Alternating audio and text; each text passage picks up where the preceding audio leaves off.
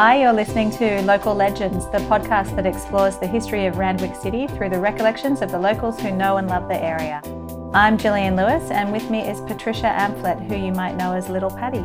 Pattie rose to fame as a teenager in the 1960s with her debut single, He's My Blonde Headed Stompy Wompy Real Gone Surfer Boy. And Patricia's here today to talk to us about her life and recollections of the eastern suburbs.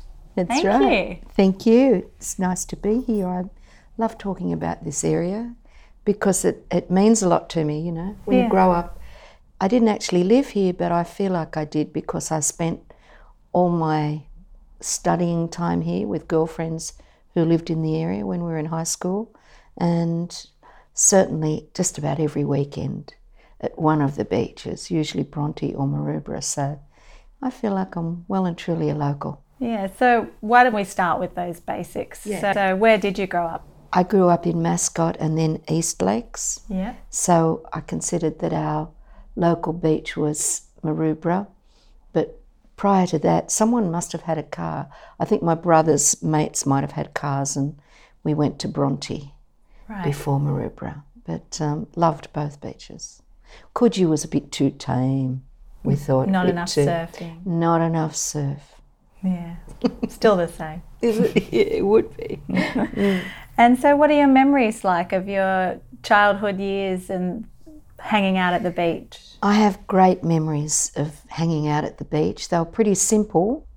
They didn't last too long because I was too young to be allowed to go to the beach without my parents. So I could go to the beach on the condition that my older brother, who was three years older, looked after me, which is a bit of bit of a fairy tale really because brothers don't really like looking after their younger sisters. But he said he'd look after me and I said he did. Good. so I don't think he did. But uh, we didn't get up to any trouble. We just, he stayed with his mates and they surfed and went out on their boards and had the best time. And we girls, it's very much girls, boys, we girls in our extremely small bikinis, um, little triangles. I'm saying we were 13 and 14 years old, so Yeah. we weren't exactly, we weren't terribly attractive, I don't think, but we were wishing we were, and we were wishing that we were attractive enough for boys to come and say hello to us. It rarely happened. Just a lot of dreaming. Well, actually, it did. They would come up, you'll be horrified at this, especially if you're a feminist like I am. We, they used to come up and say, What are you doing? You're going to go to the shop for us and get us some lunch. and we did. Pathetic, huh? Times So- have changed. Times have changed, but just lying on the beach covered in a concoction of vinegar, no, coconut oil and vinegar, mm-hmm.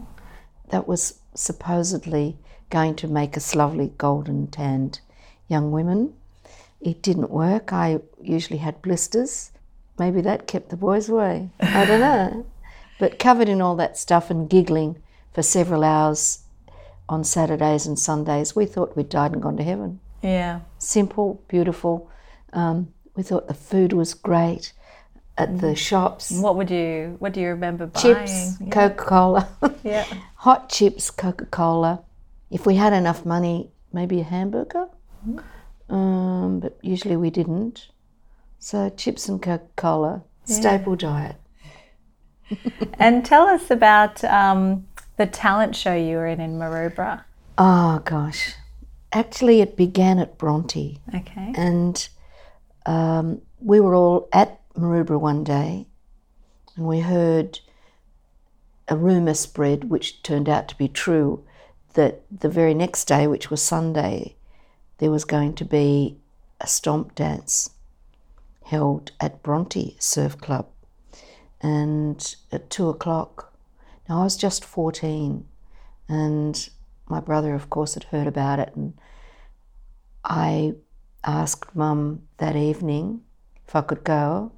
She said, Oh, I don't know. Have you done all your homework? And I said, Yeah, which I had. She said, Well, only if your brother looks after you, which I've explained that myth. he looked after me kind of. Somehow, I think, as I said, my brother's mates, we got to Bronte. and indeed, the, the stomp dance began, and it was the best. There was a live band. They were very loud. They were called the Statesmen, and they were wonderful. They played all the latest surf music, and we danced. And the dance we danced was the stomp. And I honestly don't remember knowing about the stomp being in the United States. I I'm going to say that we created the stomp. Hmm. I really think we did. Yeah. We began the stomp, and it was really good. We were just kids, no girlfriend, boyfriend stuff. We just wanted to move and dance to this live band, and so that that's how the stomp began. You didn't need a partner; Nice. just got up and danced. In a group. And that very first day, there was a man called Paul Graham. He was the entrepreneur who began the dance, and he announced on the microphone that there would be a talent quest. And, you know, so what, really? Except that it was a secret between my family and my best friend Marilyn that I had actually been having piano lessons and singing lessons. You didn't. I didn't tell my friends that, apart from her, because it was considered uncool. You know, Right. no one wanted to be different. I just wanted to be like everybody else who didn't have lessons. And she told everybody, "Oh, Patricia can sing. She even has lessons." So it was in a matter of seconds that I had to decide whether to actually sing and I didn't want to, or whether to run away or somehow get out of it, you know, singing. But I chose the former. I'll sing, it's over and done with, that's it. Mm-hmm. And my friends literally carried me to the stage You were nervous. nervous. I didn't want to know about it. I was very reluctant. Learning music was a lovely hobby, and I loved music and I loved my lessons. I liked playing piano and I liked singing, but public, singing public, oh no, I was rather shy. Yeah. Anyway, I did sing, and um, then What did you sing? I sang a song called Easier Said Than Done Yeah. which was a hit at the time by a group called the Essex. And it went over really well, all this, you know, thunderous applause. And um, thought, wow, but I wanted to get off. They're saying more, and more. And so I sang a song called Surfer Joe, which is a horrible song, but they loved that too. And then I won the talent quest, but the reason I won the talent quest was because no one else entered. That's the truth. So, so began my career. Little did I know. Uh, the next week, someone had alerted a talent scout at EMI Records that there was this, you know, bit of a cute little kid that could sing, mm-hmm. and and she might even sing next week at Bronte Surf Club. And the talent scout arrived, and he asked me if I wanted to audition at EMI Records. And I can remember my answer so clearly. I politely said, No, thank you. I'm going to be a doctor. And he went, Oh. And he came back for three weeks in a row. And finally, I told my parents and my parents and my singing teacher, who was over the moon. She said, Oh, you should go and audition. So I did. And one day after school, in my uniform, which was almost a local school, Sydney Girls High, brown and gold uniform. Yep. And um, then they offered me a contract, which, you know, my mum and dad going, contract? I had no idea what it meant. Yeah. Nor did they, but they sought advice during the week. And uh, within a few weeks, I had that first record out, which was He's My Blonde Headed Stompy Wompy Real Gone Surfer Boy. By which time, by the way, Bronte was very short lived. Uh, the powers that be that ran the surf club, after two weeks, they said, No more dancers, you're ruining our floorboards of the surf club, which may or may not have been true. But we were transported to uh, back to Maroubra, Maroubra Surf Club, which was our our beach. Yeah. and uh, the beach we really loved. And that talent scout followed me for several weeks there. And uh, the other side of that record was Stomping at Maroubra. Yeah. Might have been Stomping at Bronte. Yeah. So it all happened very quickly, it sounds like. Very quickly, I stayed at school, but um, that was in November 1963, yeah. aged 14, and in Ma- uh, early in the term, I think, or I'm not quite sure when in 1964, I look, things happened so quickly. I had a hit record climbing the charts. I was touring Australia. I was on television just about every week. Um, you know, things, and, and it was mooted that it might be a good idea if I left school for a while Yeah. and followed this crazy little career that had begun and come back to school again later. Well, I never went back to school and my career never stopped. So, yeah. And yet now you find yourself at schools teaching. And now, as well as performing, I teach in schools and I love every minute of it. Yeah. I do. I've been teaching at a place in this area called the Stars Talent School for many, many years. And um, I just love every minute of that. And I've done some teaching at Randwick Girls High, Yeah. and I've, um, well, just little classes at Randwick, not on a, an ongoing way. I'd love to, but I'd never really had enough time. Yeah. But I've taught at both state schools and private schools and love it all. Beautiful. Um, tell us a little bit about beach culture down at Maroubra Oh, and beach in the 60s and especially during the Vietnam War. What were people, what was the Well- mood like? Do you know, at, at aged 14, I would have, I had kind of left the beach by the time I was 15, sadly, because I had a career and I couldn't go to the beach anymore, which saddened me, mm. and lost track of, not deliberately, but as you do, I lost track of many of my close mates. Mm. And, you know, I had this new life. But whilst I was there at the beach, the culture, as I said, it was very simple. The girls lie on the beach trying to get brown, hoping the boys would talk to them, hmm. and the boys rode the waves. Not much more than that happened. Hmm. And I think we were probably quite innocent. We had heard that there was a bunch of boys called the Bra Boys hmm. but I didn't know any of them, and we're all a bit too young, really. Um, but of course, I think that was generational too. That continued a couple of generations, maybe still exists, I don't know. But um, that was a very simple culture, yeah. simple. Uh, and what I still love about Maroubra is that when I go there, which isn't very often, but it, it doesn't change. You know, there's a, a lovely place to eat on the beach now, but there are still the same milk bars, the same surf sheds, the same. It's, I reckon it's still a bit of a secret, Maroubra, you know? Hasn't been too trendied, trendied up like the other beaches. I, I think it's lovely.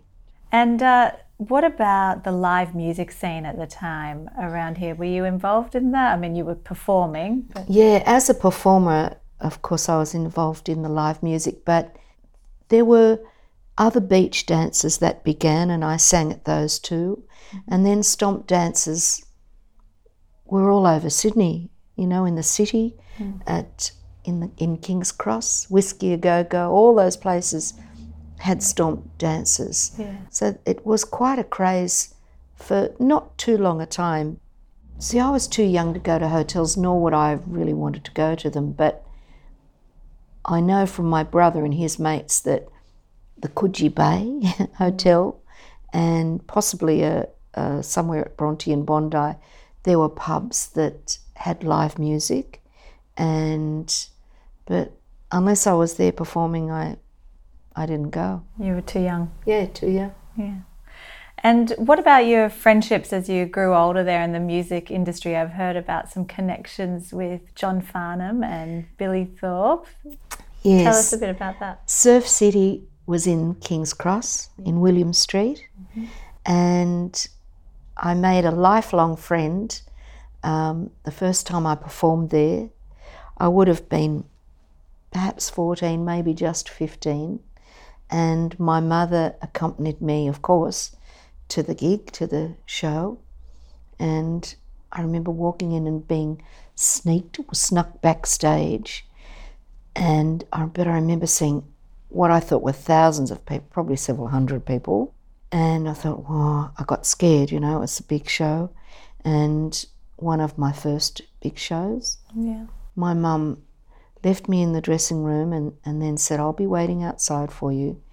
And I had, I was pretty organised and professional, even though I hadn't been around for very long. I knew that I needed to have all my music in order for the mm. musicians, or certainly my song lists. And I needed to have a nice outfit. And so I prepared and then sat in a corner in the dressing room whilst the band was playing, and they were very good, was Billy Thorpe's Aztecs. Wow. And uh, Billy came in and introduced me to the musicians. Hello, hello, hello, hello. Gave my music out, and then they went on stage to set up for the show. And I remember Billy Thorpe said, Listen here, Amphlett, called me by my surname, I don't know why. What are you scared about? I said, oh, oh, oh. and I wouldn't have even got an answer out. You. He said, listen, love, these all these people here are to see you, and you're, they're going to love you. And um, uh, and I'm going, why would they love me? Why? I don't know. I don't know. And he said, come on, get on Amphlett and go out and uh, get on top of those bastards. They'll love you. It was really fantastic, you know. And I mean, I'd heard that language before, you know, and so the language didn't shock me, but his um, his aggressive affection is the only way I can uh, call it. Yeah. He was being affectionate and helpful and supportive in a very aggressive way, and it made me straighten my back. And I did go out and win those bastards, you know. and um, so every time I saw him, then we were always such lovely, great friends, and uh, culminating in many, many years later. Um, I think 2003 was the first big tour of a show called Long Way to the Top, and uh, which was Thorpe, Billy's baby in a way. It was his idea that a whole lot of us, us silly old people, would get together and and and unite and do a show, and it was just great to spend every every day and every night in the company of those people, especially Billy, who'd been such a good mate and so supportive. And um, was there a connection there with John Farnham as well? Was he in that Ah. tour? Or He wasn't on that tour, but we're still good mates. yeah, John and I are just, we're the same age, we look alike, mm, like brother and sister, really. Yeah. And uh, he's lovely. Last time I spoke to him, he was on his horse. He breeds quarter horses wow. in country Victoria and loves it. I think he loves it as much as he loves performing. Yeah. Well, that's nice. Yeah. Yeah. So he's got a terrific outlet. He's a gorgeous man. Hi, this is Gillian Lewis. You're listening to a Randwick Local Legends podcast, and with me today is Little Pattie. Tell us a bit about you performed in Vietnam. I did. I was only the second concert party, or part of the second concert party that the government of Australia sent to Vietnam. And how old were you at the time? 17 I was, and the youngest performer to go to Vietnam. Um, How did your parents feel about that? My mum, look, we didn't know much about Vietnam. It was Far away. Uh, well, it was far away, but it, it was also not uh, talked about. Well, the graphic images and the truth about Vietnam had not reached our newspapers or our television. Um, it was thought of as a bit of a conflict. Not, it wasn't thought of in those days as serious as, as it actually was. However, my father was totally against the idea of me going. A man from the Defence Department had phoned and my mum had taken the call. He went bananas. He didn't want me to go. You know, no girl of mine's going. And he he must have known more about Vietnam than we did. And he said, no, that's that's actually a war, and you're not going. And um, it's a war that has nothing to do with Australia. It's not our war, it's somebody else's. We should mind our own business. Um, and this mantra of his went on for a long while. Mum, meanwhile, thought differently. She thought it must be an honour for Patricia, me, to have been asked by the government to go, and with great assurances of my safety, that I would be well looked after, that I'd have three meals a day, mm-hmm. plenty of sleep, that I'd be treated wonderfully. And I was, by the way. Yeah. I was treated exceptionally well, as we all were. And eventually, my dad gave me his blessing and uh, he said, You can go, but you've got to go into the Mitchell Library and get some books about Vietnam so you know what it's like. And I did go to the library, but most books were about Indochina, which is, Vietnam, but mm. um, there wasn't even much I could read about Vietnam. Increasingly, um, after my trip to Vietnam, which was kind of life changing, that's when uh, it, it, was at the end of 66, 67, I went in 1966, that the dreadful images of what was really going on in Vietnam were on television every day in our lounge room. Mm. And uh, it was pretty awful. But my trip there was, oh wow, changed my life considerably. It made me think. I mean, I think I had a great upbringing in as much as I had parents who taught me to think of other people and, you know, not to be selfish, etc. But I was probably a typical young person and selfish, yeah. probably. But when I went there, uh, I came back different. I, I, one little thing really stuck in my mind, mm. and it still does. Doesn't upset me anymore, but I used to say to my mother, not every day, but often enough to annoy her or upset her. I was pretty studious at school. I loved school. And even when I left school, I loved reading and I loved writing. Mm-hmm. And I didn't have a desk, you know? and I shared a room with my nana, which had wonderful things about sharing with nanas. That was yeah. terrific but it meant that I couldn't, I had no privacy to do what I wanted to do. Mum, when can I get a desk? We can't afford one. And this went on for a long time. And when I went to Vietnam, I saw every day kids my age and younger sitting in the gutter doing their homework. And I never asked for a desk again, you know? Yeah.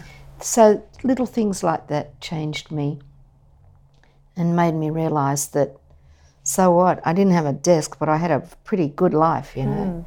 Uh, I never had to worry about much at all, whereas these kids were in the middle of a war and would no doubt, some of them would go on to become their doctors, their lawyers, their leaders, despite their, their poverty and, mm. and their hardships. So, yeah, I changed. And I also became a big pacifist. I was really um, against war because I saw some awful things mm. and um, saw the faces of the people who were going out to fight that night, the South Vietnamese, along with our fabulous soldiers. And it just all clicked and then made sense to me what this war was about or mm. not about. And I think we were fed a lot of garbage in Australia about the reasons we were in Vietnam. Mm. So I did come back a different person, kind of grown up. How long were you there for? weeks, only weeks, Yeah. and it had a profound effect on me. Mm. And uh, yet the positives are very positive. Um, made me think, opened up my mind. Hopefully, it opened up my heart and made. I made so many great friends. You know, Vietnam veterans and their families still. So you know, Yeah. unusual way to grow up, but Yeah. it was good. And when you came back, what were you doing at the time then? I went straight back to performing in Australia, and um, In the city, in life the eastern suburbs as in the eastern suburbs was quite a, a mecca for live performance by that time in the, in the 60s to the 70s all sorts of venues had opened all over the place um, i was working all of the suburbs around here and i don't know i think eastern suburbs people are party people i was doing lots of private parties in this area uh, people celebrating anniversaries, birthday parties. They'd deliberately have surf parties at the beach. Um, so I kind of never left the area really. Yeah. Yeah. Lots of performing and stomping and singing. Performing, stomping. Yeah. It was good though because I could wear jeans and t shirts when I did that. Yeah. I didn't have to dress up. Perfect. And what about um, going to school? Did you in the area? I know you finished when you were 15. Um, did you have any influential teachers there or I had I music just teachers? talking- ah, Miss Bobroff was my music teacher. Miss Wayne, Doreen Wayne, was my headmistress, and I loved her. And I liked Miss Moore. She scared me a bit, but I really liked her. Mrs. Sherman was my teacher, and I loved her. I was scared of her too. Um, you know how you're scared of them, yeah. but Respectfully you meet scared. them. Yeah. Oh, with respect Yes. and um, and it's of course we're all the same. It wasn't for several years that I realised what fantastic teachers they were, what great women they were, how they um, they inspired us, and Mrs. Forsyth, Miss West, Mrs. Common, they yeah they inspired us and made us good women. I think good young women. Yeah. Do you still Very have a lot of music in the house? Oh, music from dawn till dusk or and beyond. Yeah. we have music all the time in our house. I mean, it's just our language, really, and it's good because I was brought up with classical music on piano Yeah. and some contemporary, and I sang mostly contemporary music during my lessons. Yeah. Um, and then I went on to sing a lot of rock and roll, which I love still, and some. Then I thought I got a bit game and started singing some of my parents' music mm-hmm. from the 40s and earlier than that, and standards as we call them. Yeah. And then once I met Laurie and got to know the music that he had grown up with, not that he was old enough to grow up with older music, but he appreciated much older music, that I ended up with a really broad um, love of music.